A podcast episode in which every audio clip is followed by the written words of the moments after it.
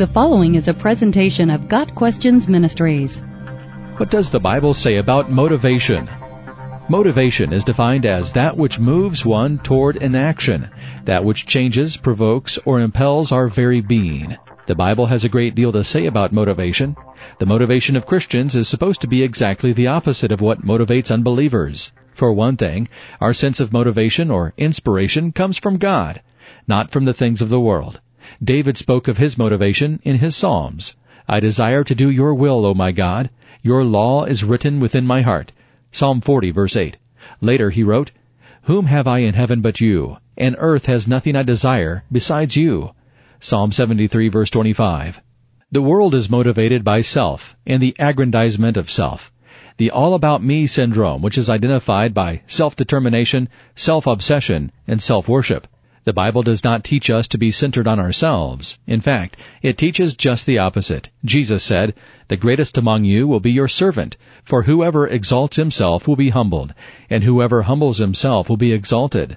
Matthew 23 verses 11 and 12. As followers of Christ, we are called to deny ourselves, take up our cross, and follow Him. The cross was an instrument of death, and Jesus' message to us is that only those who die to self will truly follow him.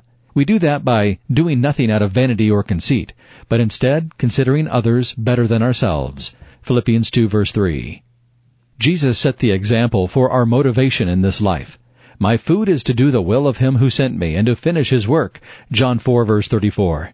Jesus was concerned with pleasing his Father, and so should we be motivated by that same concern. He always did his Father's will, motivated by pleasing him through obedience. His obedience extended all the way to the cross, where he humbled himself and became obedient unto death. Philippians 2 verse 8. Our motivation should be the same as his, the obedience by which we prove that we are truly his. If you love me, keep my commandments. John 14 verse 15. The apostle Paul spoke of what motivated him to endure the suffering he experienced. For me to live is Christ. Philippians 1 verse 21. It wasn't money. It wasn't fame nor was it being the best apostle that motivated Paul. It was living for Christ that superseded everything. Our motivation as believers stems from a yearning to have peace with God. The Christian views life through the lens of the future, being in the presence and glory of God.